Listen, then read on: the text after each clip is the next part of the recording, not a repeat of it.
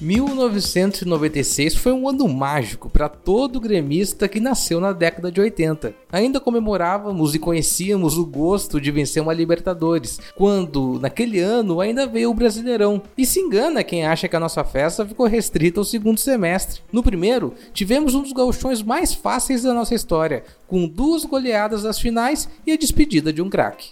Desde 1920, a bola tá rolando. São as emoções do Gauchão 96 aqui no GNT. Apesar do Juventude viver uma das grandes fases de sua história em 96, ainda com patrocínio da Parmalat e com bons jogadores como Lauro, Itaqui e Alex Alves, o Grêmio era franco favorito. O time chegou basicamente o mesmo que enfrentou o Ajax. Apenas Rivarola e Arce, convocados para a seleção paraguaia, desfalcaram o tricolor. Luciano e o lateral Marco Antônio assumiram as posições. De resto, estava todo mundo lá: Danley, Dinho, Paulo Nunes, Jardel. Jardel, aliás, que fazia sua despedida. Era o penúltimo jogo dele com a camisa do Grêmio antes da transferência para o Porto. E é claro que ele fez gol. Mas antes do gol do Jardel, Luiz Carlos Goiano, de falta, na sua especialidade, abriu o placar. Ainda no primeiro tempo, tempo, aos 38 minutos. Vamos ouvir. Goiano e Dinho, os dois na bola. Olha a cobrança do Goiano.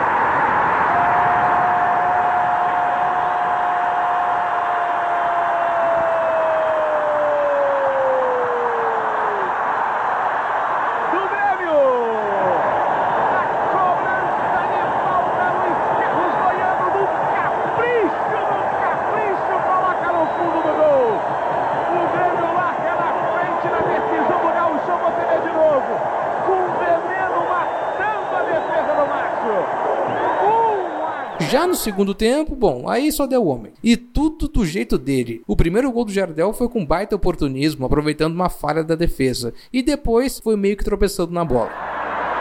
Olha o Grêmio, olha o Jardel. Cortou pro meio, vai marcar, Jardel tocou.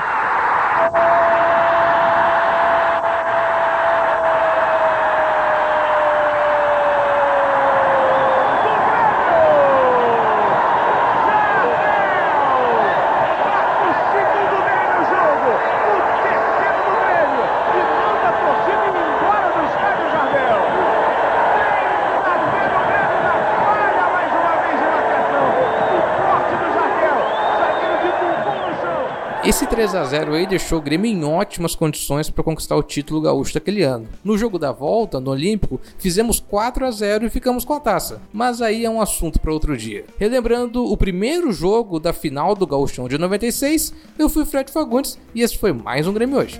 Até a próxima.